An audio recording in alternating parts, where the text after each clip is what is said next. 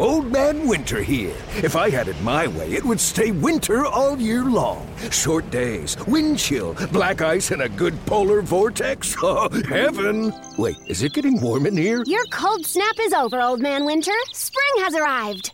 Spring. Spring is here, which means it's the perfect time to get away in the Hyundai you've always wanted. Visit the Hyundai Getaway Sales Event, where you can get great deals on all of our award-winning Hyundai models, like the tech-filled Tucson and Kona, as well as the spacious Palisade. Enjoy wherever you go with the peace of mind that comes with America's best warranty and three years or 36,000 miles of complimentary maintenance. But hurry in, these deals won't last. Add more joy to your journey at the Hyundai Getaway Sales Event. Now get 0% APR or up to 1500 bonus cash on the Hyundai Tucson. Now, during the Hyundai Getaway Sales Event. Offers end soon. Call 562 314 4603 for details. Celebrate and save at Ashley's anniversary sale with hot buys, your choice of colors starting at just $3.99. Ashley Sleep mattresses starting at $2.50. Plus, receive a free adjustable base with select mattress purchases and shop top mattress brands like Stearns and Foster, Tempur-Pedic, Purple, and Beautyrest Black with 60-month special financing only at Ashley. Subject to credit approval. No minimum purchase required. Minimum monthly payment, down payment, tax, and delivery may be required. See store for details. The following is paid commercial programming. The content and opinions expressed do not necessarily reflect those of WSSP, Audacy Milwaukee, its staff, or sponsors. From Lake Michigan to the Mississippi and every river, lake, and field in between, let's talk everything outdoors. All aboard! Ha ha ha! You're on the crazy train! Welcome to the Wacky Walleye Cutting Edge Outdoors Show. Fasten your seatbelts for a wild ride through Wisconsin's outdoors. Only on 1250 AM The Fan. Well, folks, it's another Saturday morning, and Dan Bush and myself, Tom Neubauer, along with Sam Schmitz on the boards, are here on this beautiful Saturday morning. As you know, we are here every Saturday morning from 6 to 8 a.m. right here at the Wacky Walleyes Cutting Edge Outdoors. And you can get in touch with us if you want during the show by calling us at 414 799 1250. Or you can always email us live at ceoguys at yahoo.com. Good morning, Danny. Good morning, Tom. Good morning, Sam. Good morning. All righty. So, hey, we got a quick email came in right away this morning from Bruce Dayuper. Uh, he always likes to let us know that he went fishing and would catch a fish or two. But interesting enough, he says that the water temperature on a Waukesha County lake was 67 degrees, so it's starting to go down. Also, he said that uh, Fleet Farm now has non-ethanol mid-grade gas. He says he usually uses that in his boat and lawn equipment. Said it was not available in Waukesha County. Now it is. Now, the one thing I'd like to know if is it all fleet farms have it, or is it just in Waukesha County? That's what I'd like to know. So maybe uh, the Yooper can uh, let us know that. Well, you know what you could do, Tom, is in between your bridge reports, you could stop at fleet farms all over the state and, and check it out. Yeah, I would. I would. I would I'll tell you what. I there's a fleet far in uh, Germantown. I would go to if they had real gas. Uh, but I could. I I could go in Waukesha County. Uh, there's a fleet farm out in Waukesha. I, I could go out there. What What do you mean real gas? Oh, by non-ethanol. No So- ethanol. So so are you a proponent of just using non-ethanol gas? No, I'd rather have real gas in my lawnmower and my outboard or whatever else. You know, anything that takes, you know, any equipment that takes real gas, I'd rather have, you know, non-ethanol gas. So is that what you always use for all your equipment then? Well, no, it's just too damn far to drive. You know, where I, I mean, the the couple places that I know of, they're just, you know, they're like 45 minutes away, and I'm not going to drive that far. So how how how's your lawnmower and all those things running? Yeah, so far so good. Well, that's what I got to say because I, I know there's some guys that say, oh yeah, you can't use the ethanol in the uh, in the auger or whatever. You know what? I've been using just your basic 87 octane, 10% ethanol in everything and anything, and it hasn't hurt a doggone thing. Everything's been running just great, uh, including my old, old, old, old auger. So I don't know. I suppose uh, they used to say that the ethanol. I think didn't they say that dried out like some of the rubber gaskets or something Yeah, stupid like right. that? And, and I'm sure on some stuff it does, but maybe they've made them better. I don't know. I know I haven't had a problem either. So I would think. I would think uh, most things made today, um, most things made today, pretty much are designed for the gas that's Right. you know uh, predominant today. Now, if up in Superior, interestingly enough, I believe it was at the Kwik Trip that they did have non-ethanol gas up there. Now, you got to understand, right there by Superior, that's still a lot of country folk, uh, still farming area. I got a feeling you got a lot of people that have lots of those types of uh, types of things that they use, either farming inc- implements uh, or Yep. you know small small motors, maybe even four wheelers and stuff, snowmobiles. Maybe up there there's a real demand where you know those people still want the uh, non-ethanol gas. I'm only speculating. Well, it's only, you know, I mean, the non ethanol is required in only five counties. The rest of the state, they can have, you know, real gas Oh, or so it's re- non ethanol gas. So it's actually want. it's actually required by the county to have Yeah, it. there's five counties around us that are required to sell only non ethanol gas. Only? Yep. Mm-hmm. You mean I mean, you can't me. get gas? Excuse me. Yeah. They're they're they have to sell ethanol gas, gas with ethanol. Yes, I'm sorry, I misspoke. Only gas with ethanol. Right, They, exactly. In other words, it's illegal for them to sell anything else. Right, exactly. Okay. So which keeps So the Tom would be- of the of the world from driving 45 minutes to get gas for his lawnmower. Yeah, well, you know, I got a one gallon can. I mean, I'm not going to go out there for one gallon. So They, they do make five gallon cans. yeah, but I don't want one that big. Okay, boy, you're a fussy guy. You know, I've had a gas talking about this, but can we move on to another? Uh, we got another email there. No, we're good. Oh, okay. All right. We can move on. we can move on. Okay, well, thanks, Bruce the Yooper. Yeah, and the uh, Yooper. yeah. And if anybody does have a uh, hunting or fishing report, 414-799-1250. What's our email if someone wants to email us during the show? CEO guys at yahoo.com. Okay. So, Tom, I got a question for you. Yeah, Okay, you have been around for a long time, right? yeah, I've been around. hmm Yeah, you're kind of an old guy, right? Yep. Okay. Been fishing a long time. Yep. Fishing since you were knee high to a grasshopper. So, First, you know, the first picture, or I should say, you know, somebody asked me one time, "How long have you been fishing?" I said, "I'm not quite sure, but I do have a picture of me at five years old, standing on a dock, holding a cane pole with my right arm in a cast, and a wooden boat next to the dock, you know, fishing at five. So it's been a while, yeah. yeah, the most amazing part of that photo is is you had a mustache. So, anyway, anyway,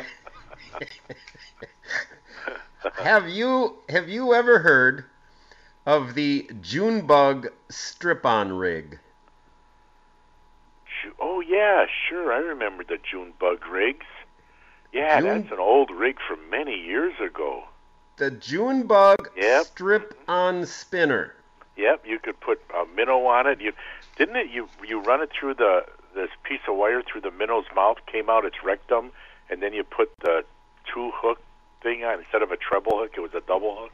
Yes, exactly, Tom. And I remember uh, uh, probably 55 years ago uh, when I was a little kid and Dad would go fishing and he would like to use a strip on the spinner rig. And he just called it a strip on.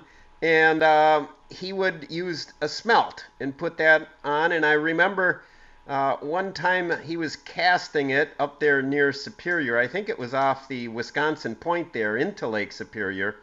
and he had a northern pike grab it, and he had it on for a little bit, and then it uh, then it got off, and the smelt was all tore up.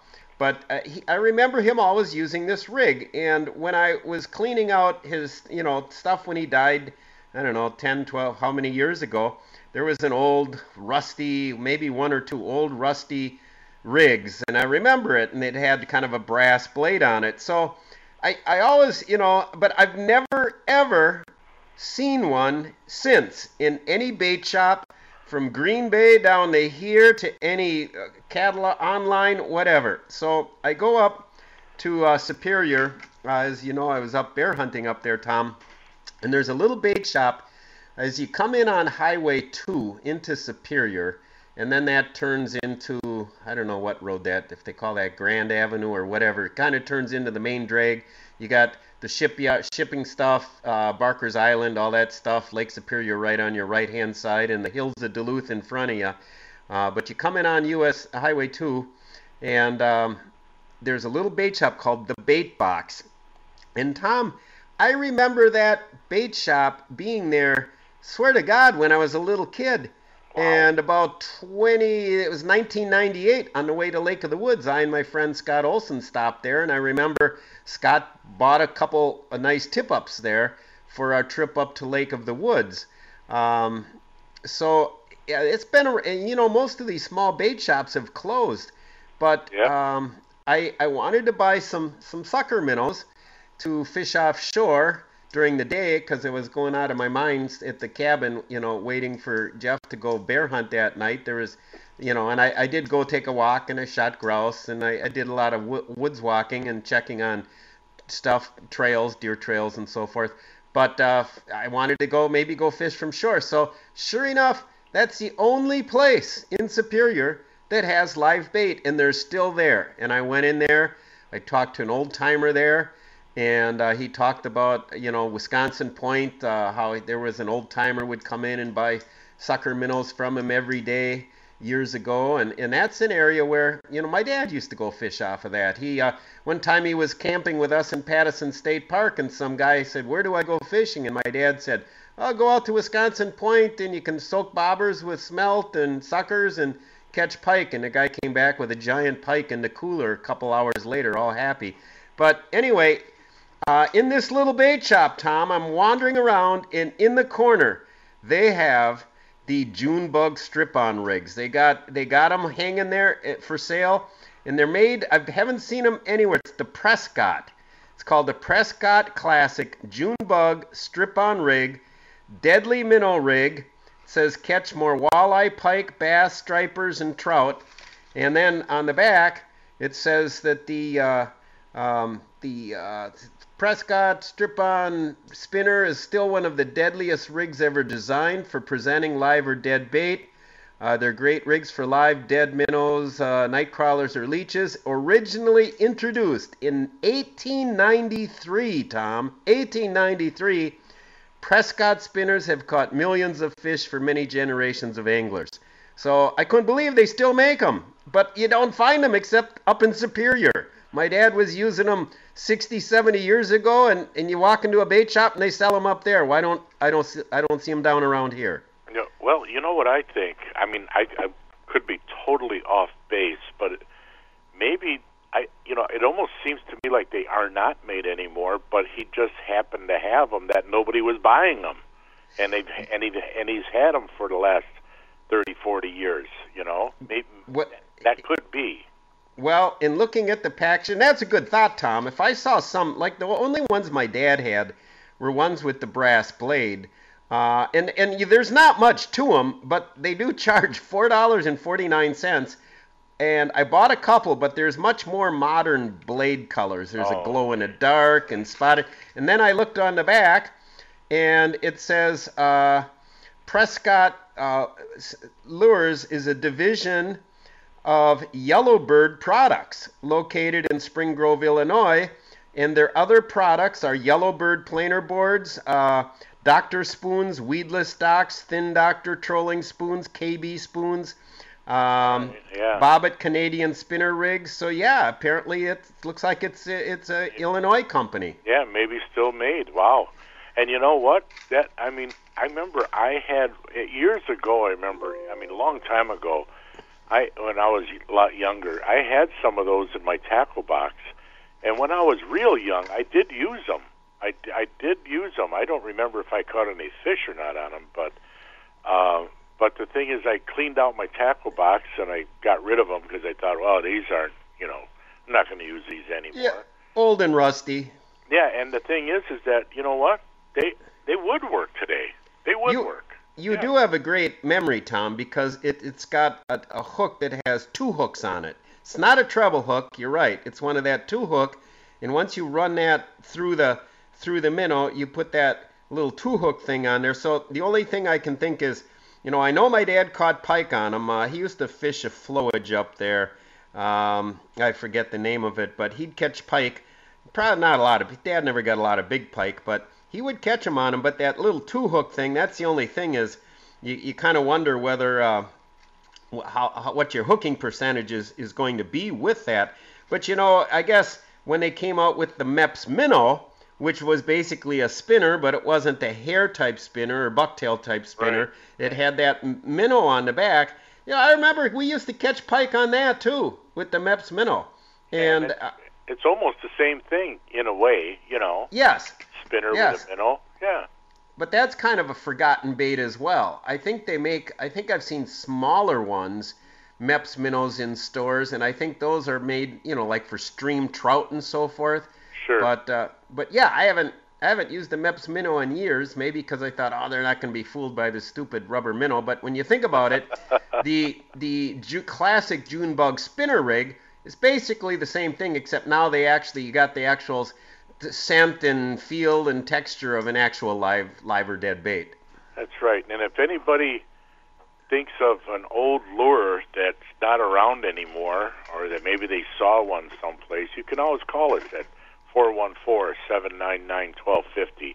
And with that, Danny, we're going to take our first break of the day. So, folks, we'll be right back with more of the Wacky Walleyes Cutting Edge Outdoors.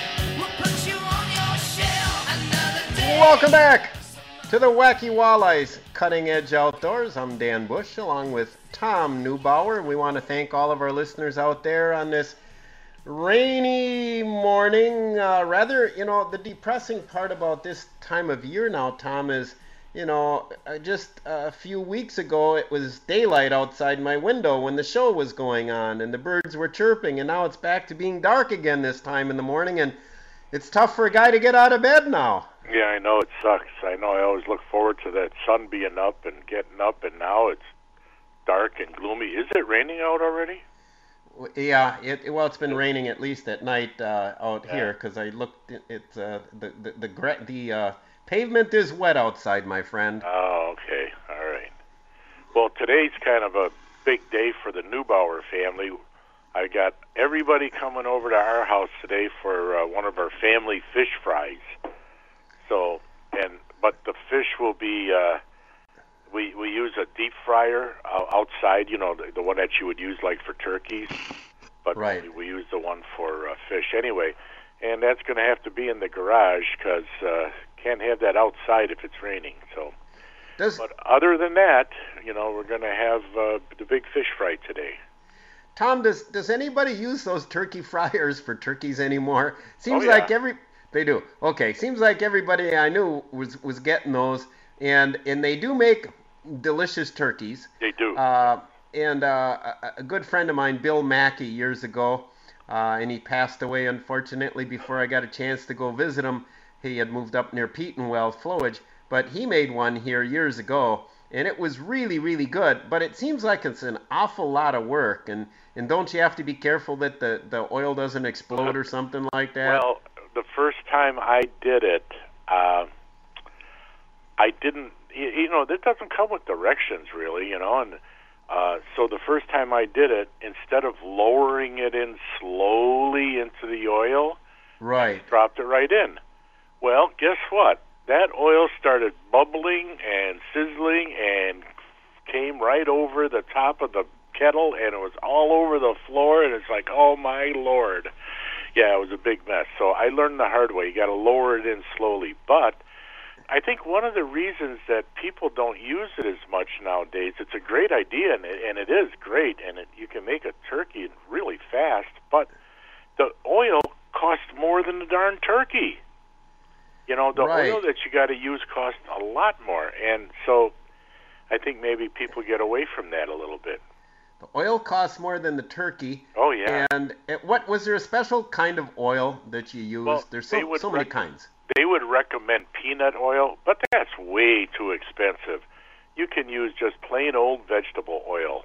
Just plain old vegetable oil works fine. Yeah. Why did they say peanut oil? I, I remember that now. I, I think maybe it's got a higher flash point or something. I don't know why peanut oil. I really don't know. I thought it was something that it might taste better. You know, you think peanut oil. We think, Uh, oh, it, tastes like peanutty. It tastes no, good. it tastes the same. It tastes the Oil. same with uh, vegetable oil. I've never. Where do you buy peanut oil? I've, I don't think I've ever seen it. Yeah, they got them in stores. They do. Yeah, in the oil, you know, with all the other oils, they got it.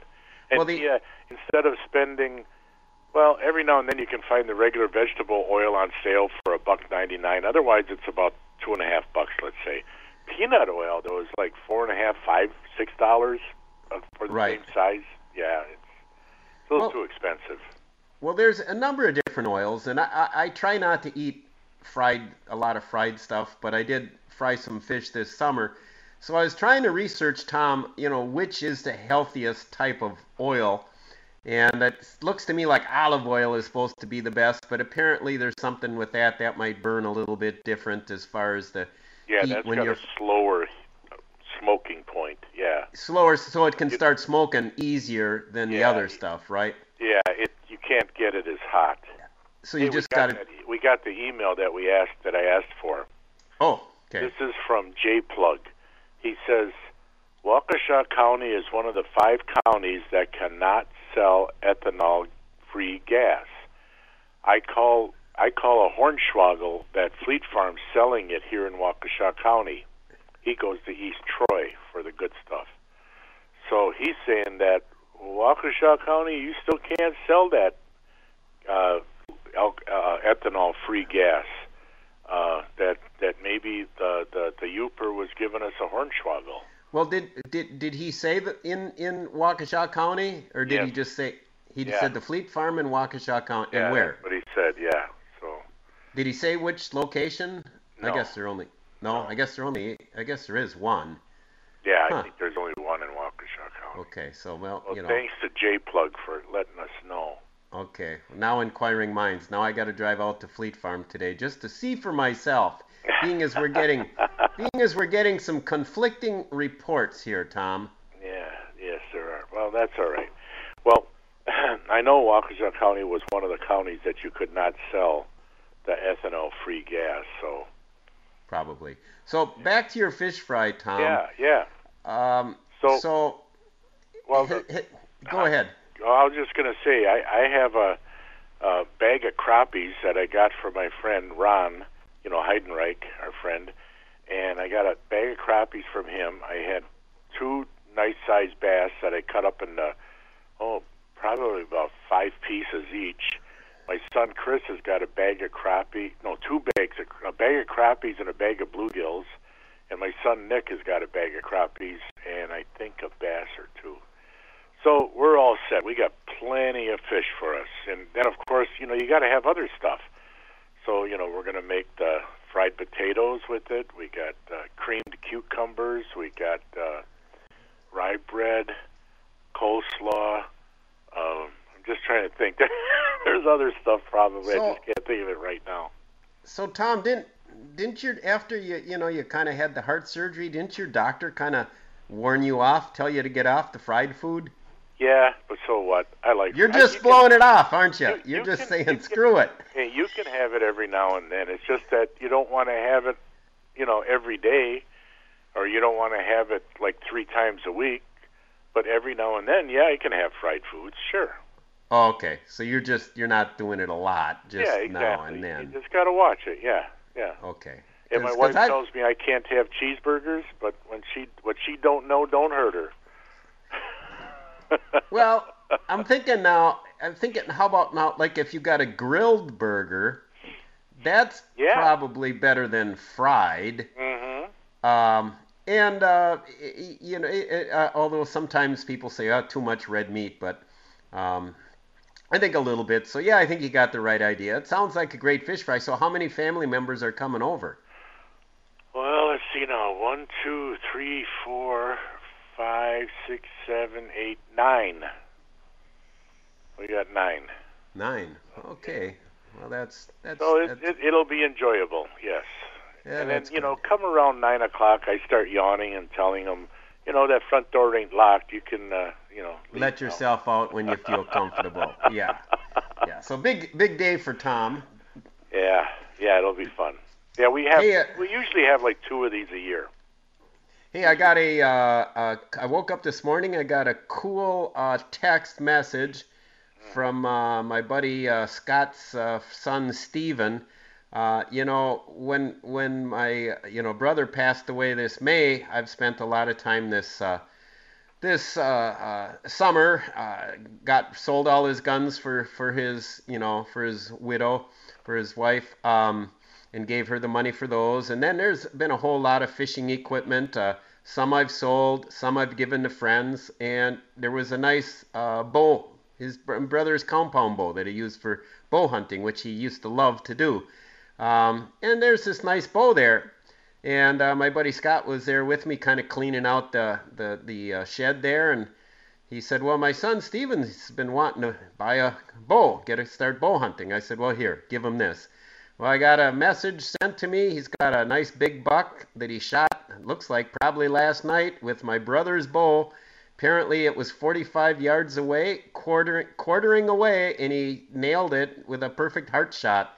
So I thought that was pretty cool. Uh, Tim would be, uh, my brother Tim would be proud. He'd be happy that uh, Yeah. his bow, even though he's not alive to be slaying deer with it, it's still being used and still slaying the mighty buck. Yeah, forty-five yard shot. That's that's a long one. That's that's, That's a long yeah, shot. Well- darn good. I don't think my brother would normally kept his shots 30 yards and in, and a lot of guys do. But you got to understand. I remember when I was young, Tom. When I was young and in high school, if there was a deer within 60 yards with a recurve, I'd be I'd be launching an arrow at the sun and hoping it landed in his heart. You know, you were throwing arrows at him. So you know, at that age, you're you're you're known to be more of a risk taker and think I can make this. I'm gonna fling. I'm gonna take the shot. So he took it.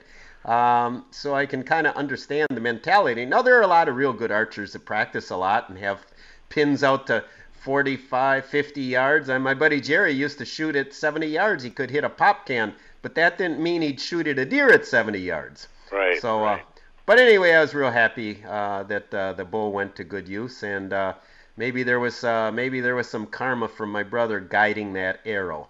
Well, that sounds uh, that was that's a great uh, thing for your that's your your friend's son. Is that it? Yeah, yeah, Yeah, that's great for him. Yeah, it's something that he'll remember for a long time. yeah. the rest of His first his first buck with a bow, probably the Yeah. first one he's ever shot at. The first time he's had a bow. Wow. Well, listen, with that, we got to take our bottom of the hour break. Folks, coming up next is the gut report, so stay tuned for more. We'll be right back. Come here, I'm gonna eat you. I'm bigger than you. I'm higher in the food chain. Get in my belly. The Gut Report is brought to you by Discount Liquor. Well, this recipe, folks, actually was originated by Mad Dog and Merrill, but I did it a little bit different. What they like you to do is take a whole piece of summer sausage, cut a V in it, fill it with barbecue sauce, and then put it on the grill. Well, I'd like to do things a little bit easier, a little less messy, and I like using the microwave. So what you want to do is you take your favorite summer summer sausage and cut, uh, let's say, five pieces. You can do as many as you want, but let's say on a small plate, and they got to be a quarter inch wide. All right, cut the pieces quarter inch wide, put them on the plate, and then put a, uh, you know, a little barbecue sauce right, right in the middle of it. Then put it in the microwave. Now, in my wi- microwave, it takes about 40, 45 seconds, and you'll see the the the the summer sausage kind of, I don't know, kind of kind of turns starts getting a little rounder, uh, bubbling up almost. Not bubbling, but the middle part starts raising or rising, I should say. And anyway, that's when you know it's done. And to eat the summer sausage with the barbecue sauce is really good. If you've never had it, you want to try it. If you like summer sausage and you like barbecue sauce, you'll really like the two together. The Gut Report was brought to you by Discount Liquor, where you'll find the best price, selection, and service at 51st and Oklahoma in Milwaukee and Main Street in Barstow and Waukesha. For weekly specials, go to discountliquorinc.com.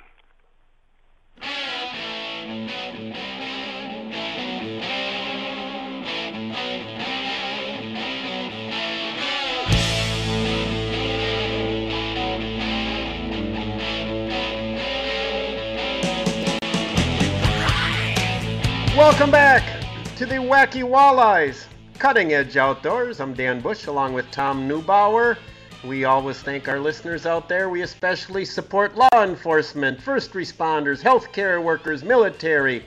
Thanks to all of you for what you do, and thanks to all of our listeners, near and far. Um, Tom, uh, I got a couple bear stories if you don't mind. Okay, uh, can I tell one quick email before we go to those? Sure. Real quick. This is from Gregory, and Gregory Greg says they're selling ethanol-free mid-grade gas at the Fleet Farm in West Bend. So thank you for that, Greg. Okay, All right, go ahead now. with that's the- West Bend, Yeah, which is not not Waukesha County. right. I Yeah. think that's Washington County. Yeah, yeah, yeah. It must be. Well, it must not be one of, one of the uh, one of the five counties. Whatever. So anyway, uh, I was gonna try and get this gentleman on on air, but it couldn't get hooked up with him soon enough. Um, uh, up in uh, Superior, uh, as I was hunting, there's a little bar called the Manitou right by Pattison State Park, and uh, our waitress there, it was his her I believe it's her cousin. Uh, he uh, he got uh, he got chewed on by a bear. Oh, Uh, yeah, and uh, really interesting story. It'd be something to uh, something to uh, uh, talk to him, and maybe we'll see a story about it in the Wisconsin Outdoor News. But he she actually uh, actually some of his hunting buddies were actually there, and uh, they showed us on the phone, of course, the video of it. So here's the deal: there's this bear, uh, which later I think it dressed out at like 476 pounds, which means on the hoof it's a 500 pound plus bear. wow. They're they're running it with dogs, and so the dogs have it at bay, but it's not up in a tree, and so it's it's I shouldn't be laughing, but I mean the guy survived.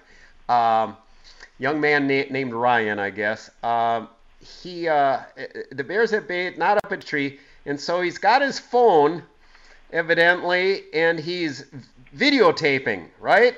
Okay. Oh, you know, videotape. Here's the bear, and the dogs are here, and we got him at bay here, waiting to, for someone to shoot him. I'm guessing that's what he was doing. But you only get about two seconds of video with this big bear, and then it all just becomes a blur, and all you see, all you see is like uh, a brush, and and you can tell that the camera or phone in this case is moving. Well, Right. the bear, the bear turned and charged him. So for those brief couple of seconds, he's running, he's turned tail and he's running his tail off trying to get away from this bear. Yeah, I don't blame Uh, them. yeah. But one thing, you're not going to outrun a bear. And then, if you listen to it, the audio real faint. Right, right after all of a sudden the, the, the running comes to a halt because you don't see a moving picture as much. All you hear is a ah, you hear this? Ah!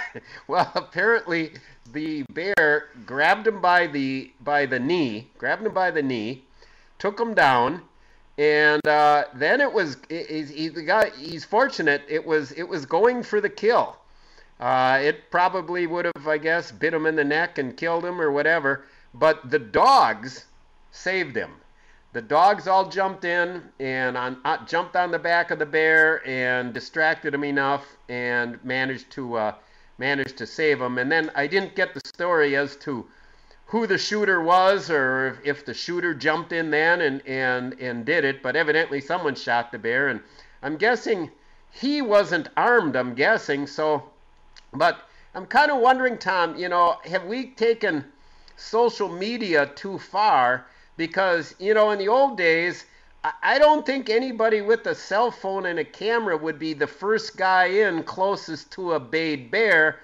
I would think it's the guy with the rifle who's going to shoot the doggone thing. You I- would think, yeah, you would think so. Yeah. and and you don't necessarily try and get some great Facebook video prior. You know what I mean? I don't, I don't know. Or YouTube stuff. So it just seems like maybe in certain situations you're better off setting the camera down and uh, well, you know, I've I've been out, you know, fishing, you know, and and you you got a couple clients and somebody hooks a fish. Now, when when I, you know, have have a couple trolling rods out and so forth, we hook a fish, I'll a lot of times wind a rod and hand it to the other guy. You know, the guy who's fighting the fish gets the rod with the fish on, but I might need to hand a rod to clear a rod and hand it to his partner and say, put that up front, wind this in, get this out of the way, do this, that, hand me the net, whatever. And uh, there's been times when I, I look and there's the guy, they got the phone out filming, and I'll be like, put the phone down and grab the net or grab Yeah. this rod. You know what I mean? It's like first thing everybody wants to do is film everything these yeah, days. exactly. Yeah. Wow. But we are glad that he survived, and uh, Yeah. I find it a pretty interesting story. So it just goes to show you, you know, most bear, you know, it, it- they're not likely to attack. But if you get a, a big old bear over 500 pounds, it's probably a big old male who's been around the block now and then. It sounds like that bear was pretty pissed off. Yeah, it sounds like it. Yeah. Well, I guess if I was a bear, I'd be picked off too if uh, had a bunch of dogs yipping at me. Yeah. Hey, we, listen, and- we got another email real quick before the break. Uh, Jim sends us an email says really important to use ethanol-free gas in any small engines. It is recommended by most by most small engine shops. We call it magic gas in my family. We switched to it about 10 years ago and have had no need for small engine repairs since. One of us collects everyone's five gallon containers and heads to East Troy about once a year. Add a good stabilizer, and the gas never seems to go bad. Okay, well, thank you, Jim, for that. We appreciate that. I I I, I kind of agree. I agree with Jim about that. Um, well, I'm quite sure it probably is better. it it is. and I knew we and I knew we would get that email because I know there's gyms, many gyms out there that will swear and say the same thing. You know but what though? I've had I've had zero problems using the stuff with ethanol. Now My- maybe my I don't old, leave my uh, gas my- sit for. Yeah. My old uh, uh, snowblower, uh, one of the the rubber hoses that leads the gas to wherever, uh, whatever. Anyway, that rotted out, and that could have been due to uh, the ethanol. You know, that could have been it, the reason. I'm not sure. Yeah, that's that's possible, and I'm sure, like I said, I'm sure that you know, yeah, it's probably is better, but I haven't had any problems, and I, I typically run the gas right out of it and don't leave old gas. I typically try not to leave old gas sitting in things for a long time, and sometimes I have added a little, uh, think well, stable, but seafoam. I think I added some seafoam recently. Yeah, seafoam is good. That's very good. Yeah. Coming up next is the Hornswoggle. You've all been waiting for it. Now, with the Hornswoggle, y- your prize that you're going to win, because it's sponsored by Carl's Country Market, and you will win a $10 gift certificate to Carl's Country Market out there in Menomonee Falls on the corner of Silver Spring and Pilgrim Road. Now, Bait Mate is not giving prizes anymore. They're they're done with, okay? They only go through the end of September, so don't expect any Baitmate or Coleman insect repellents. So right now, it's Carl's Country Market is your prize, and it is it is a, a good deal if you get a ten dollar gift certificate. So if you want to be a contestant, you got to call. And if you haven't won in the last two months, by the way, but if you want to be a contestant, you got to call four one four seven nine nine twelve fifty. That's four one four seven nine nine twelve fifty. Call now. We'll be right back with the Hornswoggle.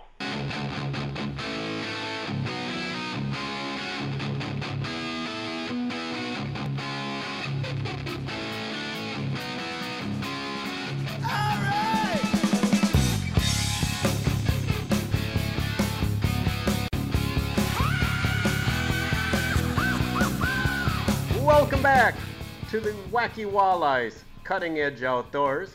And right now, Tom, uh, evidently too many people are sleeping this morning. Uh, they, they, they, they've got the uh, doldrums, it's raining out, it's still kind of dark. So we have not got a call for the Hornswoggle. Surprise! Normally we get a dozen calls come in immediately, and the first ones get lucky are the ones that get in. But give us a call, somebody, right now. You here's your chance. Uh, I won't make the questions too hard.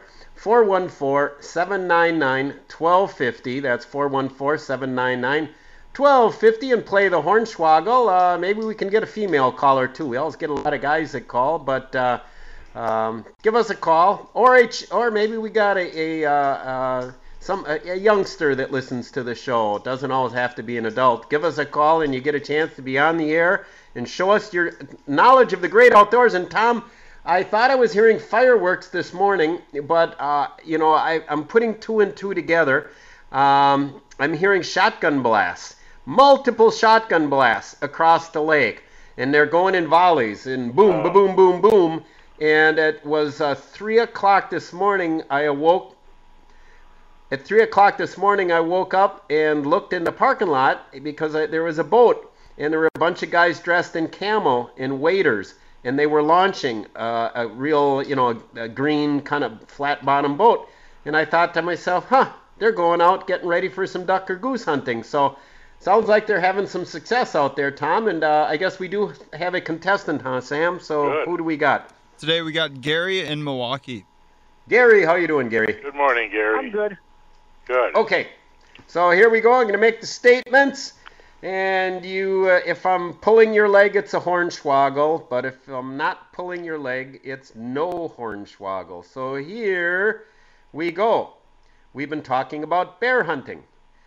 Bear meat is, in fact, pretty good to eat. But like pork, or like pork used to be, it you do have to cook it thoroughly so you because it can have trichinosis. Hornswoggle or no hornswoggle? No hornswoggle. No hornswoggle. Okay. Very good. Okay. Next one.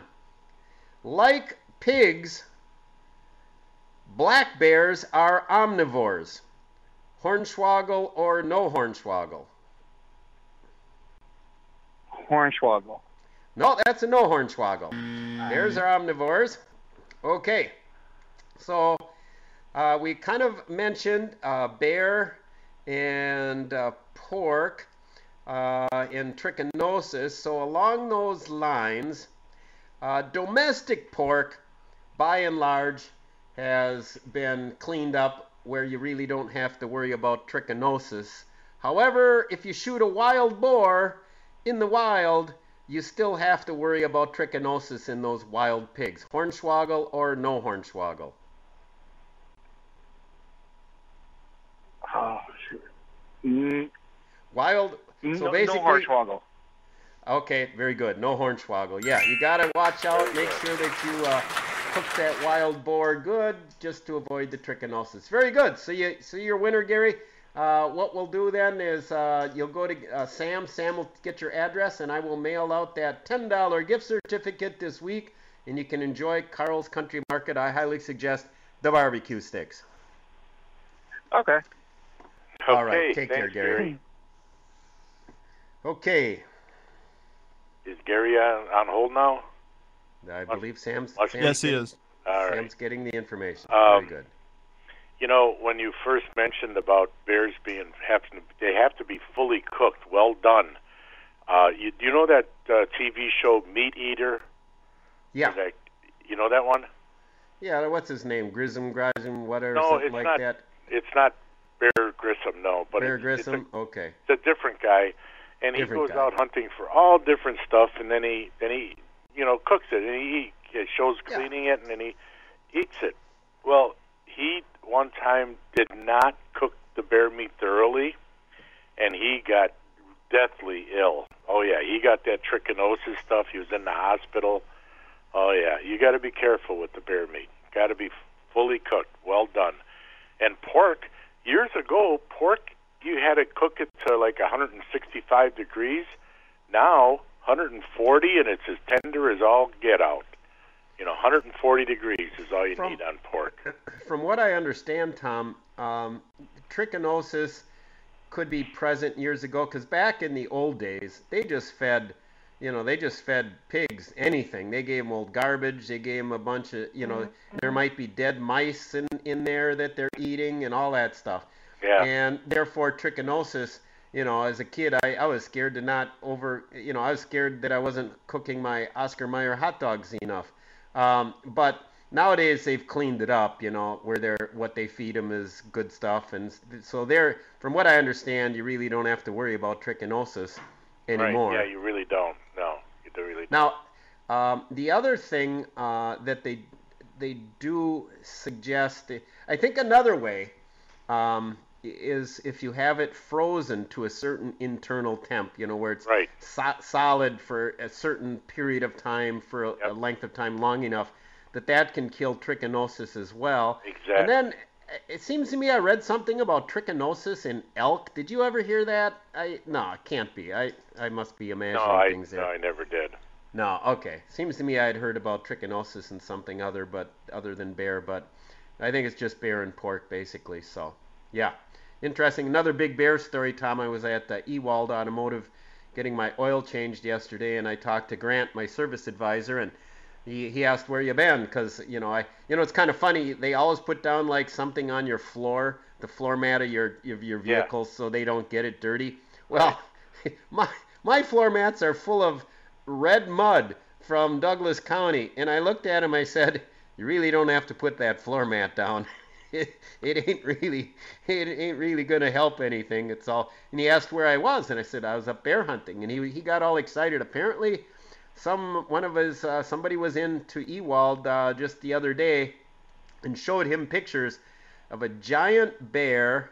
Uh, he wasn't sure it was where it was uh, shot. He, he he knew where the guy was from. He mentioned that, but apparently it was a 700 pound bear, Oh, and it wow. had and he said an enormous head on it. Uh, showed him the picture, shot here somewhere in Wisconsin, and they thought it might be record book quality. And and it's interesting with bear, they they do measure them not by weight necessarily, and they obviously don't have a rack like a deer, but they measure them by skull measurement. Right. And and and basically they go from the tip of the nose to the back of the skull, and then they measure crossways, uh, you know, from ear hole to ear hole, something like that, and that then gives them the skull measurement. And uh, he said it had an enormous head on it, so who who knows? Maybe uh, maybe somebody got a got a record book bear. I'm sure there's probably some shot in Wisconsin every year.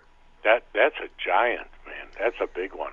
So I'll go. I'll kind of explain our our bear hunting uh, synopsis up there. Uh, as you know, I had a number. We had a number of bear on a on a Spy Point trail camera. We had a couple that we thought, two that we thought were shooters that might be around a 300 pound bears, and uh, then they all of a sudden disappeared, and and uh, the coyote disappeared, the wolf disappeared, the raccoons disappeared, everything disappeared for about four or five days, except for one great big bear that looked like it was over 400 pounds, and he would come in after dark, and then he would claim the bait station, and he'd stay there till you know five in the morning. So he just he just camp out there, and I think he kind of ran everything off. Well, then that kind of changed where uh, eventually we started getting some other bear coming back in.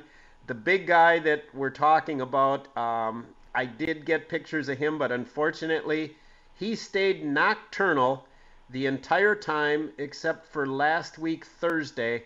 I had baited early at eight in the morning before I drove the 370 miles back here. And that night he did slip up and came in at about 7 o'clock, that last 20 minutes of light up there.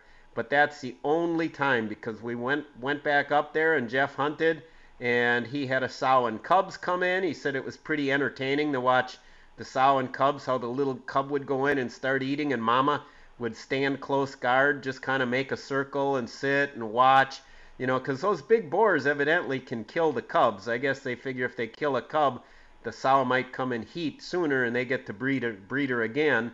Um, but uh, he watched those and he said the little guy was pretty cute to watch. And then there was a smaller bear that came in and uh, he watched that one. He had to shoo it away uh, one night.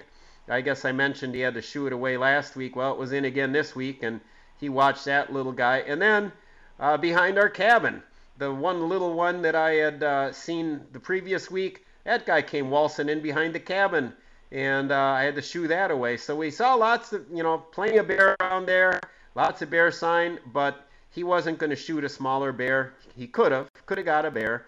Uh, but holding out for a bigger one because he's he shot a 300 100 pound bear before, so no point in shooting 150. But I guess I'll have to wait till next year, Tom, because I'll probably have a tag, and I'm just thinking that bear will be that much bigger by the time I get back there. Yeah, as a matter of fact, uh, it probably will be. And uh, I was going to say uh, during this break, Sam, if you will uh, talk to me after, uh, during the break, I've got to ask you something. So with that, we got to go to the top of the hour break, folks. So stay tuned. One hour down, one, two, another one to go. So uh, hang on, hang in there. We'll be right back. The following is paid commercial programming. The content and opinions expressed do not necessarily reflect those of WSSP, Audacy Milwaukee, its staff, or sponsors. From Lake Michigan to the Mississippi and every river, lake, and field in between. Let's talk everything outdoors. All aboard! Ha ha ha! You're on the crazy train!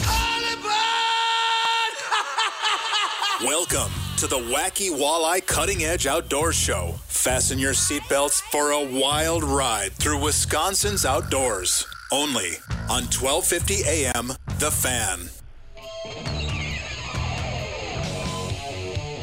I just want to remind you folks the prize contests on the Cutting Edge Outdoors are the sole responsibility of the Cutting Edge Outdoors radio show and its sponsors. Any questions or comments should be directed to CEO guys at yahoo.com. Well, good morning once again, folks. Uh, I'm Tom Neubauer, and my cohort in crime is Danny Bush, and we're here every Saturday morning for your enjoyment. I hope. and uh, you can always, uh, you know, we're here from Saturday morning from 6 to 8 a.m. on 1250 a.m. The Fan. And if you want to get in touch with us during the show, you can call us at 414 799 1250 or email us live at ceoguys at yahoo.com. Well, Danny, I we got a call in to my son Nick Okay, let's to take find it. out, and and Sam will let us know when he's on the line. He is on the line. Oh, okay, let's get him. Hey, good morning, Nick. Hey, good morning, guys. How you doing? So listen, uh, you were up uh, deer hunting, and uh, you know I was going to tell everybody about the story how you saw a nice sized deer, but you let it go because it was too early on the first day. You thought you'd get a bigger one, and then what happened? yeah. So, uh, long story. I went up for the first two weekends of uh, you know bow hunting, and the first weekend, uh, I think we saw some smaller deer, and then that afternoon, it was like zoo for me from like 6 p.m. until about 7:15 or right before close. There was what I counted like seven or eight bucks right by me that were walking by, and the one was about right next to my tree, five yards away. It was a ten pointer, just you know outside the ears. It, it was a shooter buck for me, and I was looking at it. and I'm looking at it for about 15 minutes. It's just eating acorns. It's crunching them. There's like snot flowing out of its nose, and it's, it was so cool. And I'm like, this is day one. this is such a long season. I was like, I'm gonna get a bigger one. So I let that one go through, and then as as that evening went on, I saw a couple of bigger ones out in the field. But great night, everything like that. And then uh, Sunday, nothing happened. And I went up the following weekend, uh, and I wanted to take a doe because I'm out of meat. So finally, that afternoon, I crawl up into the stand. My brother Chris texts me, and I, I text him on my phone, put the phone in my pocket, and I just sit down trying to get comfortable and get my stuff together, and I hear something behind me. I thought it was a stupid squirrel again. So I turn around and look. I'm like, oh, here, here comes a doe right behind me. Well, I wasn't ready. So now I gotta wait, and that doe comes through, and then turns, and now it's and now it's about 20 yards in between like sticks and branches and stuff. But there, I think if he walks out, I had a little opening to squeeze one through. And uh anyway, sure enough, I went to that spot, and there was a storm coming, and I was like, I got to shoot this now before this rain washes everything out. So if I want it, I got to take it. So I, I took the shot, bam, hit him perfectly, or she, and uh yeah, took off maybe 40 yards or something like that, and bloodbath, easy tracking, got it. So I was happy. But the moral of the story is you passed up on that nice buck and never Yeah. saw a bigger one.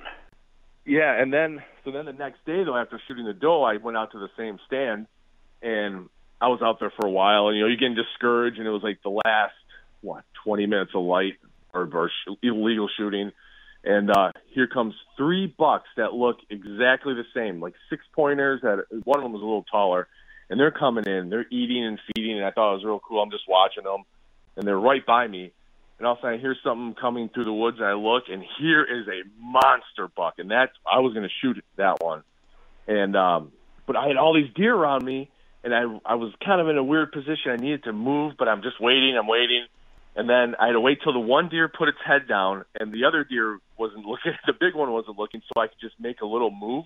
Well, I made a, a little move to get ready to shoot, and uh, when I made that move, the littler bucks didn't do anything, but that big one, I don't know, he was, looked up, stomped its foot, started running a little bit, and then I was like, I, I was going to try to stop it, you know, and it didn't stop, and it kept going, and anyway, that was a monster.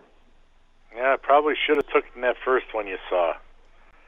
I don't know. It's like I said, it's a I, I hunt a lot. It's a long season, and you know the rut will be coming up. You know, Yeah, the end of the month, and Now, where you hunt, you you, you and your in-laws, you got a what? What's that deal you got for shooting deer? Oh yeah, so where we're at, we you know we can with our tags you can shoot uh, for bow hunting three does and one buck, but through the whole season with gun and buck and all that, we we try to do a little bit of quality deer management. Each guy can shoot what do we say two does, but nobody really. I do that a lot, but a lot of the other guys don't. Um, and then one buck, and it has to be uh, even with the ears or bigger. You know, we're trying to not shoot the small ones. In the past, we would sometimes, you know, if, you know, the, toward the end of the season, we're like, ah, shoot, just shoot a buck if you want, you know, get the meat. But we've changed that over the last handful of years, and it's paying off now. A lot of these bucks are really nice now that we're seeing. Well, that's that's great. That, I think that'll work for anybody who does that. You know, so that's Yeah. yeah. Nick, I got a question for you. Yeah. Um, you, you, you shot the doe, you said, because you needed meat, correct? Yep. Yes, it is. Okay. So now, have you have you talked to your father at all about his non-eating venison now? Uh, have you had any conversations? Because I have, and I, I don't get it.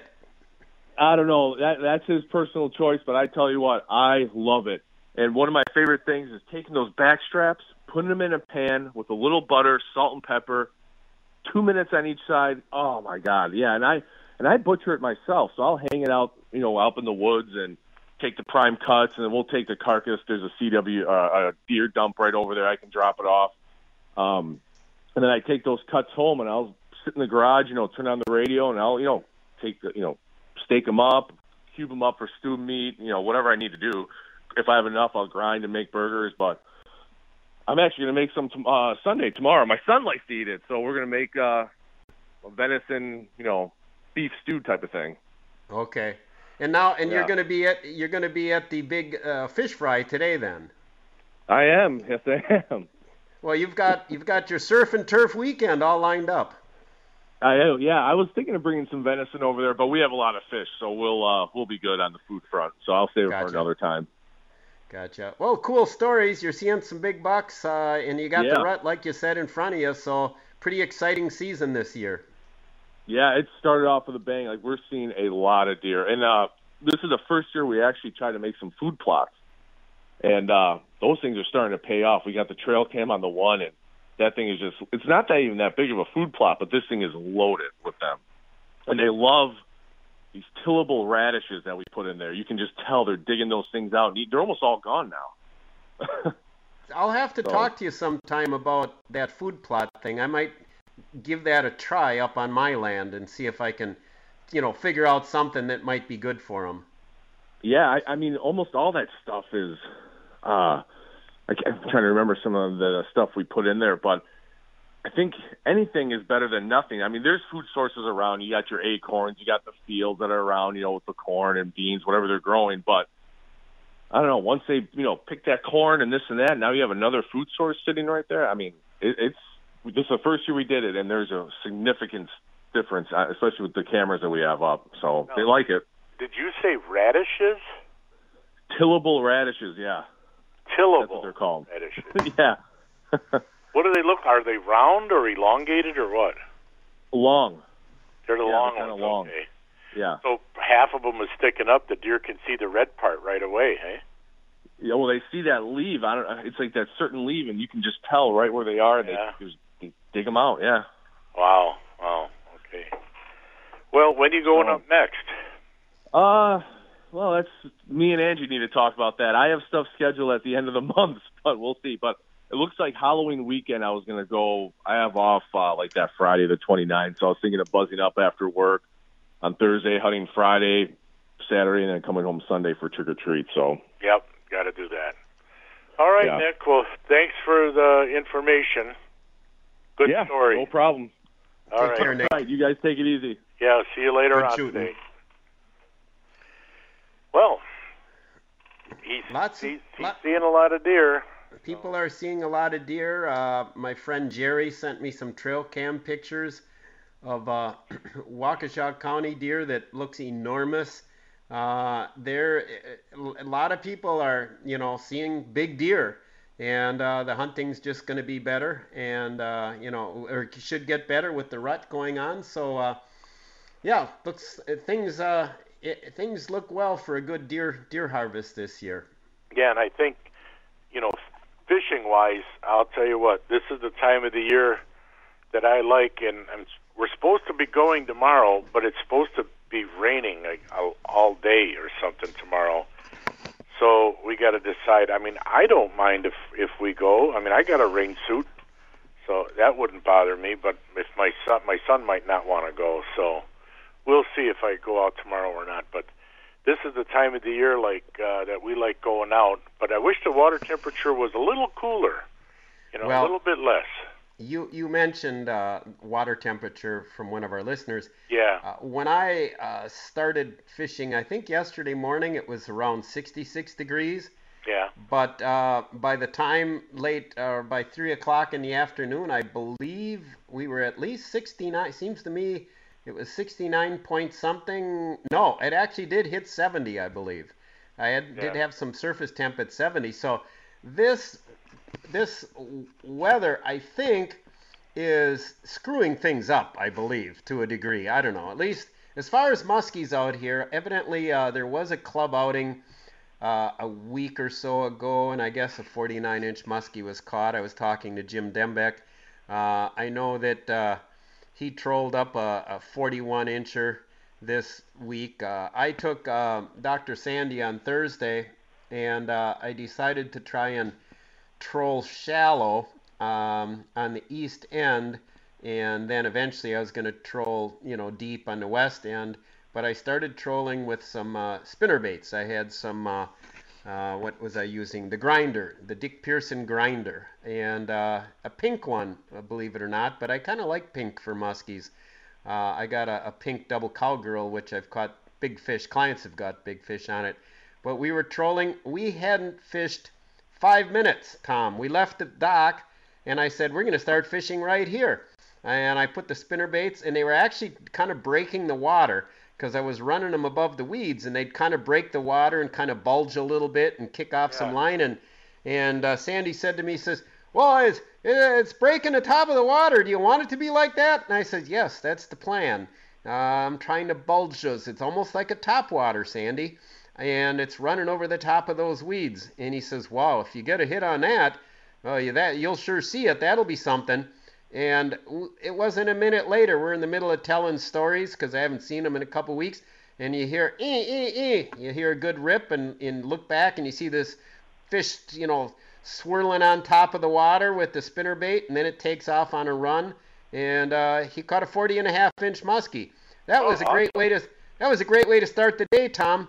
But you want to know what the rest of the story was? I'll bet you can guess. Yeah, didn't see another one all day. Not right? a goddamn thing the whole rest of the day. we, we trolled shallow. We trolled deep. We trolled medium. We trolled slow. We trolled fast. We did everything in between. Uh, you know, I, I smoked incense and put beads on and said Indian chants. Everything I could do to try and get a fish.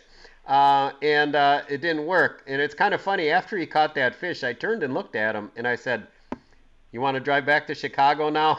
I said, because I had that feeling like, you know, this might have been the highlight. Quit while you're ahead. And uh, so we didn't di- didn't get anything. But you know, we I joke. You know, we, we had a great time out there.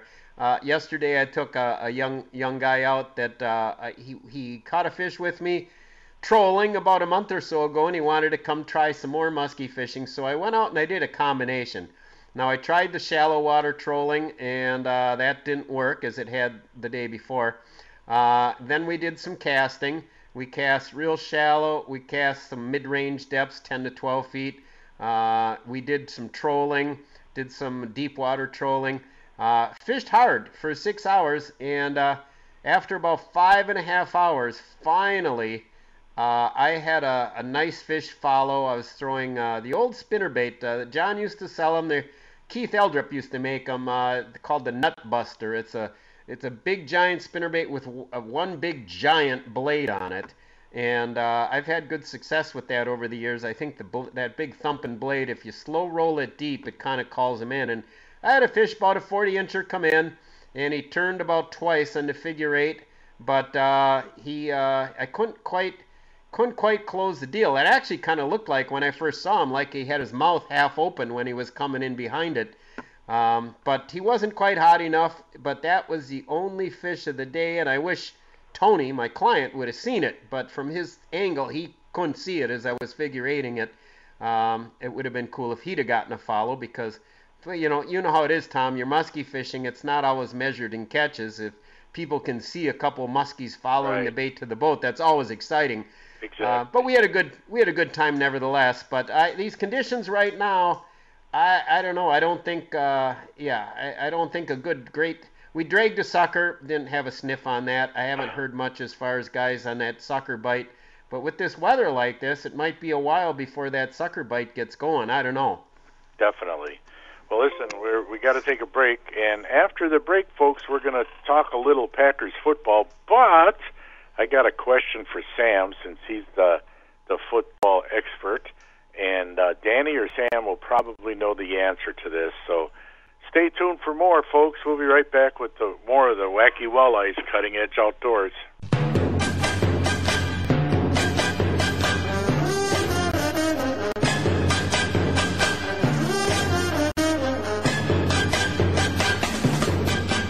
Welcome back to the Wacky Walleyes Cutting Edge Outdoors, where we talk all things hunting and fishing, and once in a while, uh, per my buddy Tom, we bring up a little football. So yeah, a what little do you football. got? Now, here's the question I have for you and Sam. Okay, you know when football first started, uh, it was all running plays, and then somebody got the bright idea of throwing forward passes. Who or what team or when did forward passing start? Does anybody know that? Mm, not Sam? off the top of my head. When did forward passing? Yeah, when and who who I know like Curly Lambeau is a big part of you know opening up the deep passing game, but I don't know when the forward pass was like invented. Well, I I don't know if it was. I mean, was it like when did somebody just start throwing it, and then then the ref said, "Hey, wait a minute, what are you doing? You can't do that." you know, how did that all start? I well, the know. forward the forward pass has been around a long time. Think of Don Hutson, one of the greatest receivers ever. Yeah, but I Uh, mean, even before that, that somebody there had somebody had to start it. Somebody had to start throwing it, or that maybe they had a discussion. You know, Well, Tom, and yeah. How do you how do you know that they, that uh, they didn't start out as the forward pass, and eventually they started running the ball. No, because I remember I remember reading about it. it was all all running, and uh, they even had old clips from the late 1800s. It's all so it was running. more like a it was more like a rugby type thing. yeah, yeah, exactly. Laterals and running, but According to the Pro Football Hall of Fame, it was 1906. The forward pass was legalized. The first authenticated pass completion in- in a pro game came on October 27th, 1906, when George Peggy Parratt of Massillon threw a completion to Dan Bullet Riley in a victory over a combined Benwood Moundsville team.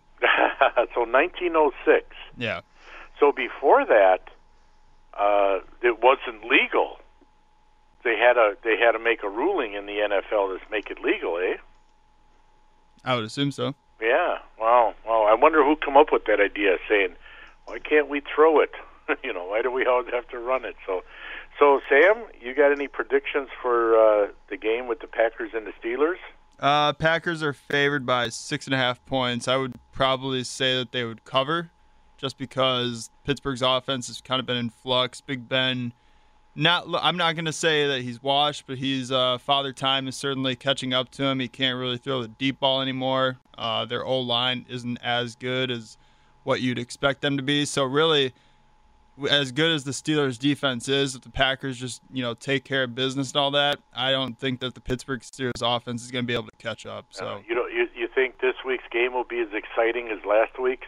I think in the first half, I think the first half will be a little closer than everybody wants it to be. I think Yeah. you know, but the second half, I think the Packers will kind of open up and run away with it. Well, let's hope so. What do you think, Danny?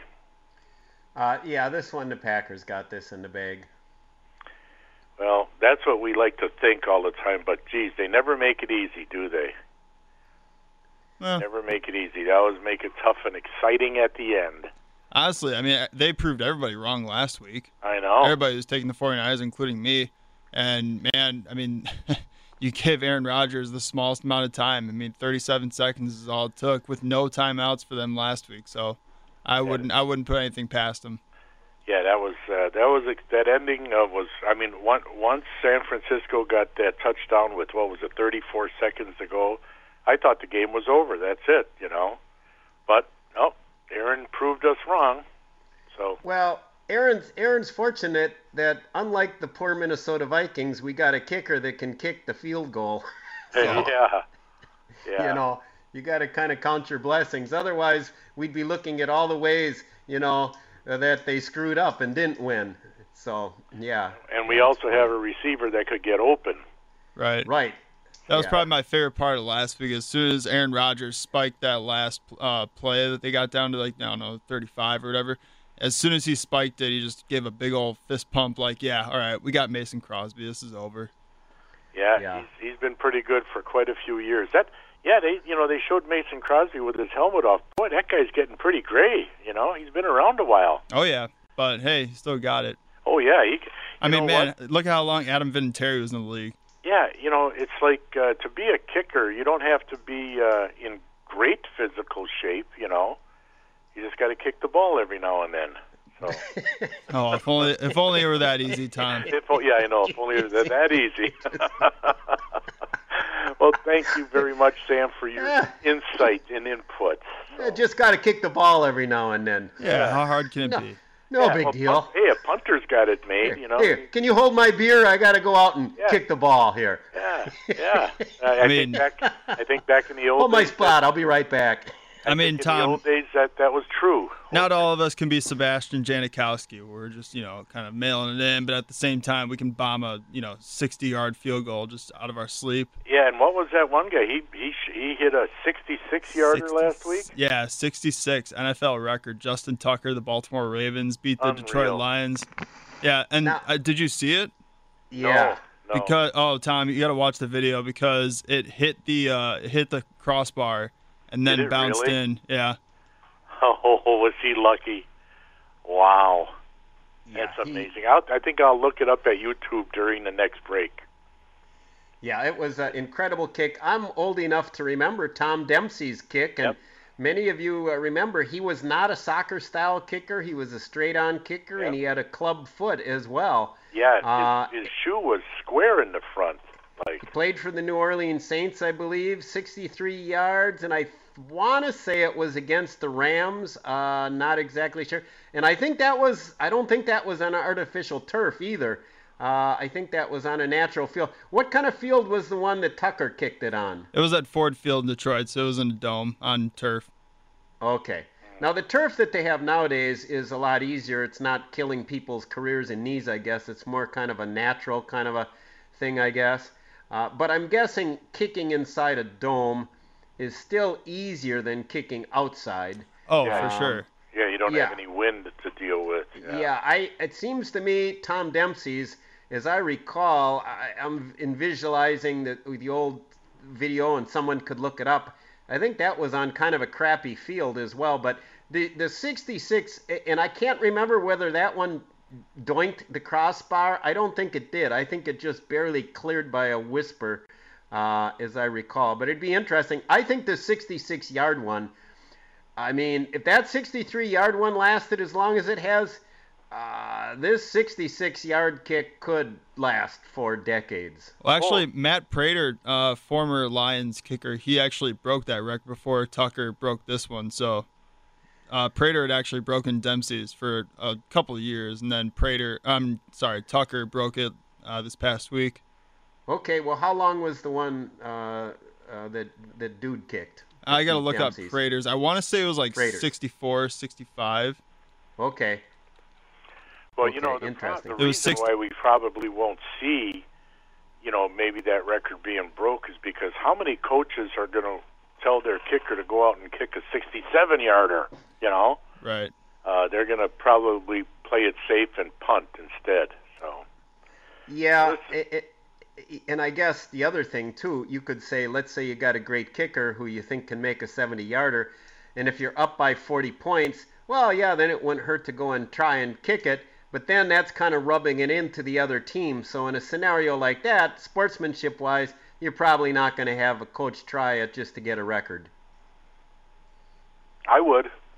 Oh yeah, like, yeah. Well, of course you, Tom. I would. If I was the coach, I'd say, go out there and get it. Let's go, rub Tom. it into these yachts. There you go. Just all you, there you go. Just worrying about yourself, Tom. One Oh, last yeah. thing here too. It was kind of poetic justice. Uh, the guy that I was just talking about, Matt Prater, who who tied Dempsey's uh, field goal before Tucker broke the record. Actually, this past week too, he's in Arizona now. They tried to kick a 65-yard field goal too this week, Yeah. but it came up short. And uh, Jacksonville, who they were playing against, ended up getting it and returned it for a touchdown.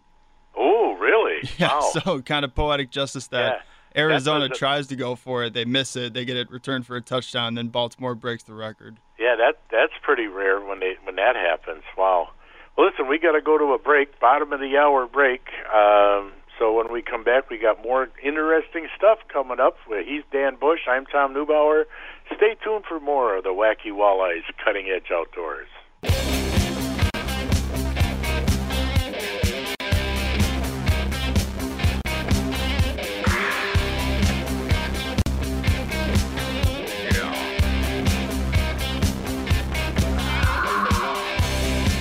Welcome back to the Wacky Walleyes Cutting Edge Outdoors. I'm Dan Bush along with Tom Neubauer. And uh, once again, we want to thank our listeners for being with us. If you have a uh, hunting or fishing story, feel free to call in. This is your show, it's not just listening to us.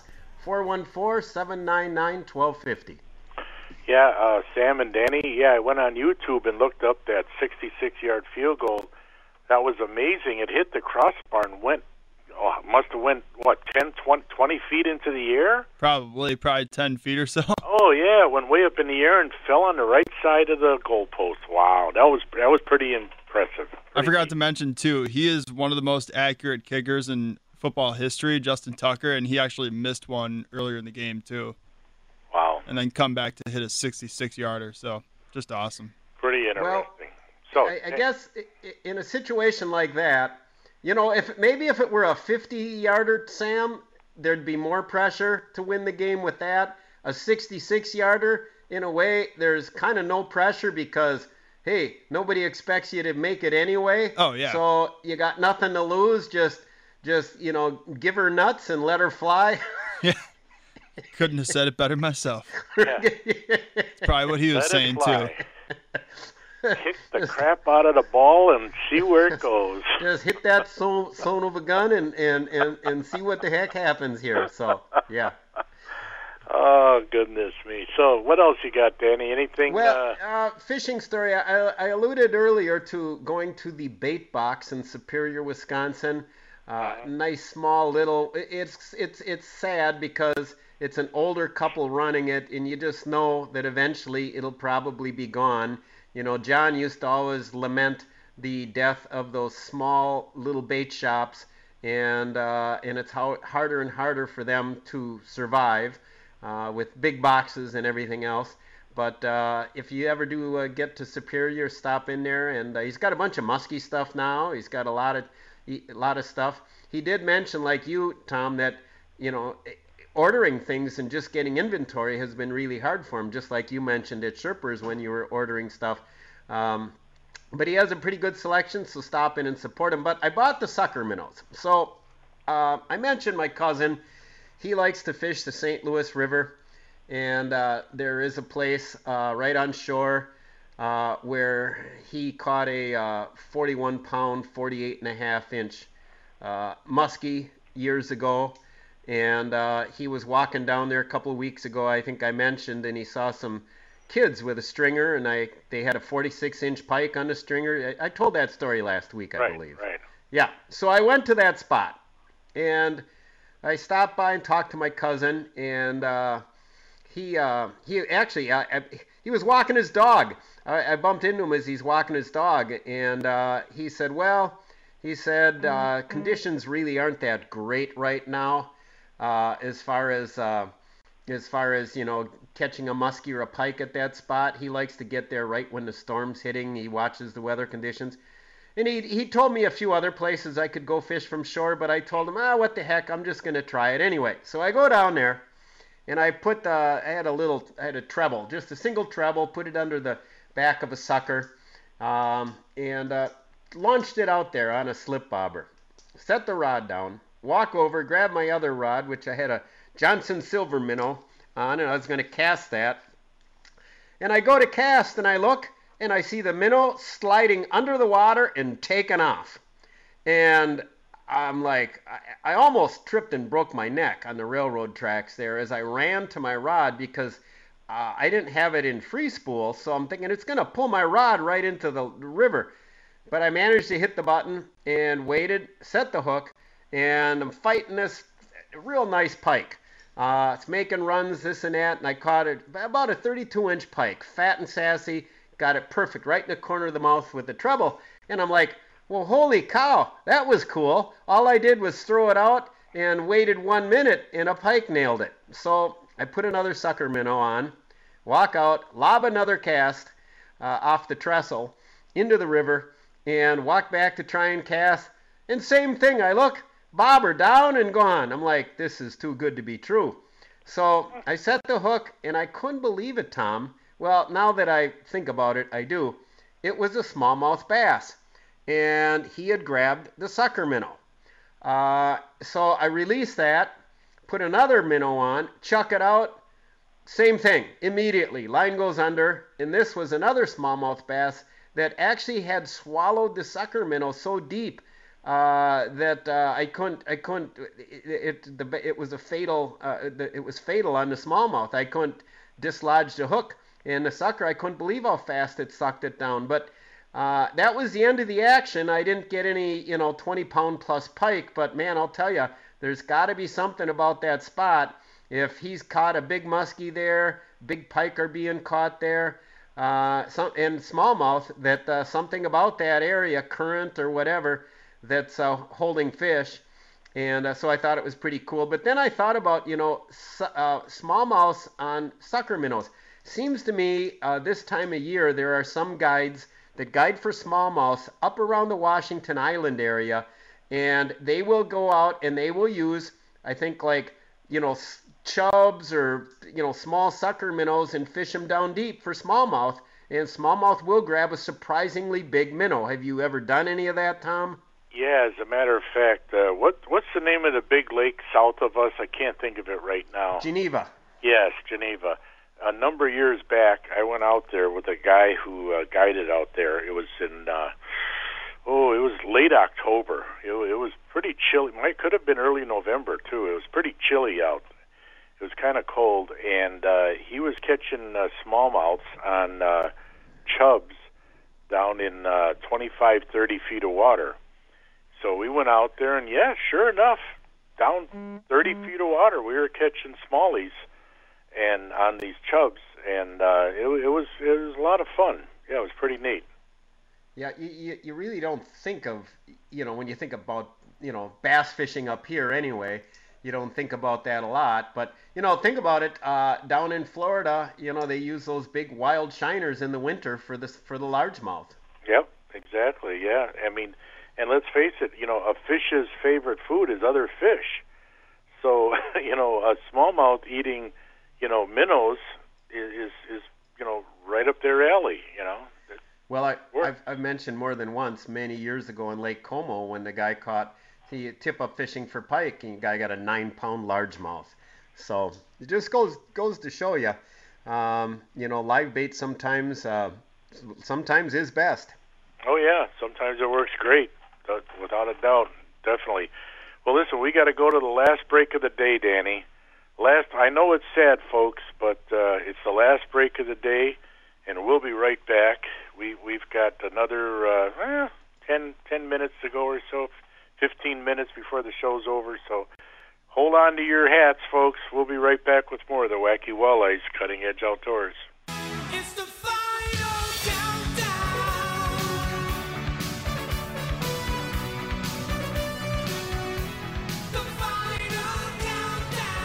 Welcome back to the final segment of the Wacky Walleyes Cutting Edge Outdoors. Thanks to everybody who got on board the crazy train. Uh, we're still on the rails here for a little bit, Tom.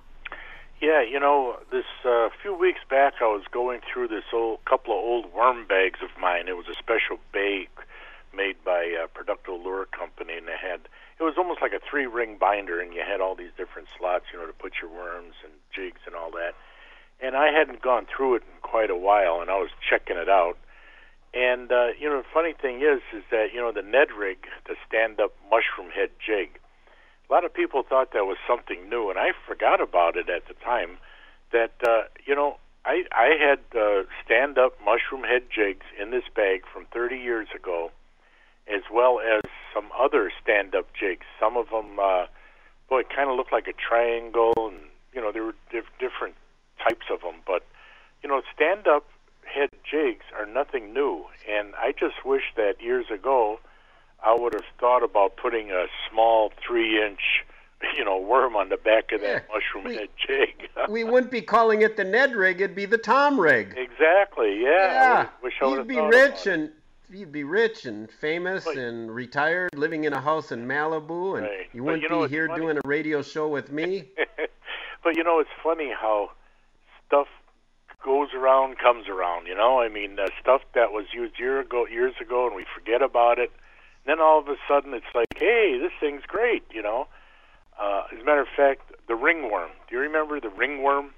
I've Tom, I've had a lot of things, but I've never had ringworm. Okay, well, there was a ringworm made, a four-inch ringworm with a curly tail at the end, and it was made by Producto Lure Company, and uh, and there were some other companies making it too. I mean, it's a long time ago, 30, 40 years ago, and uh, you know, and I caught plenty of fish on it, you know, and uh, that you know that four-inch with the curly tail, and the ringworm it was like, oh, I don't know, kind of looked like a centipede almost. Well, anyway, and and then you don't see them anymore. You you don't see a ringworm anywhere. So it's like you know, there's, you know, I I started using them again. As a matter of fact, a few weeks ago, I started putting that on a drop shot rig and was catching some fish. Well, Tom, I I did find the old June bug strip on spinner rig, so maybe the ringworm is somewhere, some place for sale. You just got to find it. Yeah, it might be somewhere. I well, I doubt it because I don't think the uh, Producto Lure Company's in business anymore. I think they're done. Producto. I can't remember who else made that. Uh, I don't know if anybody else did, but anyway. The old who could forget the old Producto Lure Company? Uh, what other what other world famous baits did Producto come up? How, who made the speaking of old baits? Who, who made the old snake proof frog? It's still around, by God! I, I remember seeing that for sale in magazines in 1960s. Yeah, I, I, I, yeah, I, I, I can picture in my mind the, the, the, the packaging. I think that was the name. I mean, and not just the name, but the name Snake Proof of the Company. Yeah, Maybe that was the company, Snake Proof. And they, and they made the snake proof frog, which I've talked before was also the fish proof frog because you, they'd grab it, but those hooks were so tight to the body. And as a young kid, your reactions were quick. Soon as there was a splash, you jerk the hook, and, and that the old snake proof frog would go sailing over my shoulder into the trees behind. Uh, and then they came up with one that looked like a hula popper, and that was a snake proof. I had one of those. And then I think Gee, I think they might even made a mouse. I think I had a little little brown rubber mouse made by the old Snag Proof company. But you know that they're still around. I see those green frogs. They're still around years later, and they haven't changed. They still won't catch fish, but they got to be catching fishermen for 60 years Yeah, they because they're still there. Yeah, there was another lure that Producto made. You know, they were from a company out of Florida. It was called the water moccasin, and it was the the head that looked just like a snake head, and then a big old hook on it. And they made these tails that were about seven inches long, the big ribbon tails. And boy, I'll tell you what, that thing coming through the water looked just like a darn snake. Looked just like a snake. It, it was very cool looking. As a matter of fact, I, I did their uh, commercial for them, and uh, we went to this one uh, pond where that we knew this guy had a pond that had a lot of bass in it, and they were easy to catch. And so I'd throw that water moccasin out there, and those those bass would come up and just inhale that thing. It was so cool. Uh, never caught a lot of fish on it in the area lakes. You know? okay. Never- so you I mean- did try it. Oh yeah, I mean I caught some a few fish, but it was never the hot bait, you know, never the hot one. Well, I can see, you know, like a, a, a small snake swimming would have a seductive, you know, appearance. You know, a, a, a, and a- you know, a big fish is going to want to hammer that. Um, but as far as it having a lot of flash, vibration, displacing a lot of water, maybe it isn't the type of bait that's going to call a bass from, you know, far away. It's got to go right over their head. I don't know. Yeah, it's definitely a visual, shallow water visual bait. Yeah, definitely. And eh, you know, I- and I think fish probably react to vibrations more than what we even really want to. You know, we always talk about the lateral line on a pike and muskie, and they've got a long lateral line. Uh, but other other fish as well. I mean, it's amazing. You can have a bunch of bluegills, you know, by a pier, and uh, you can just take uh, anything. Uh, you can something small, a leaf almost, uh, a seed, whatever, and you can just throw it where it hits the top of the water, and all the bluegills will immediately come darting right up to the top of the water to see what it was. And you know, it's not like they necessarily saw it. They must sense the vibration of just that small little whatever hitting the water. It's really amazing. Yeah, as a matter of fact, like if you uh, if you you had min like when I had my bait shop, and we had a big minnow tank, and if you stuck your hand in the water on one end, all the minnows at once would go to the other end. I mean, they all felt it. It seemed like at the same time. When you watch these old Jacques Cousteau movies of guys underwater and they got this big school of fish, and they get close to it, it seems like they all move at once in unison. You know. So yeah, that lateral line can really detect that uh, that underwater motion and that that water displacement. They can feel that. Tom Neubauer trivia. What was the vessel that Jacques Cousteau used to use? The calypso. The Calypso, right. Yep. Calypso. I, I wrote a song about that, Tom. Oh, you did. Hi, Calypso, we sing to your spirit. No, that was, uh, didn't John Denver do a song? Yes, he did. Yeah, yeah. He Another stupid song. Not one that was on my. Put it this way, that was never on my eight track cassette. No, I me was neither. No. Racing down the highway. No, I, I don't. Throwing I- beer cans out the window, listening to devil worship, acid rock and roll. yeah, uh, no, no, no calypso music. No calypso. No, that wasn't on my top ten list. Yeah, John Denver did have a few good songs though, but uh, not so much the calypso. Well, actually, I will have to say that uh, there is a little bit, bit of uh, romanticism. I don't know if that's the right word when you think about the Great Lakes and some of the legendary shipwrecks and so forth. So um, he did. He didn't he do the wreck of the Edmund Fitzgerald? No, no, that was uh, I can't think of the guy's name. No, yeah, That wasn't Tim. Okay. John Denver did not do that. No, it's a different guy. I just can't think of his name right now. Okay, well, But that, I guess that's a great song, the Edmund Fitzgerald. It's a great story, you know. And it's fascinating the number of shipwrecks. Uh, Yeah. up, I was even looking up by Lake Superior there. I was looking at a plaque when I was fishing by Wisconsin Point last week, talking about the different ships that went down. Truly amazing, and Lake Michigan. So. Yeah. Anyway, I guess we got about a minute left, Tom. So we gotta do our homework and figure out who did that song. But Gordon Lightfoot, I think that was there it. you go, Gordon Lightfoot. There we go. That's. Wow, that now I got good. nothing. I got no homework assignment for the week, but All right, I guess man. for for now that's all I got, my friends. That's all I got too. To all the listeners, thanks for listening. And God bless and stay free, everyone. You've been listening to the Wacky Walleyes, cutting edge outdoors. Get out, hunt, fish. The bucks are running, my friends. We'll talk to you next week.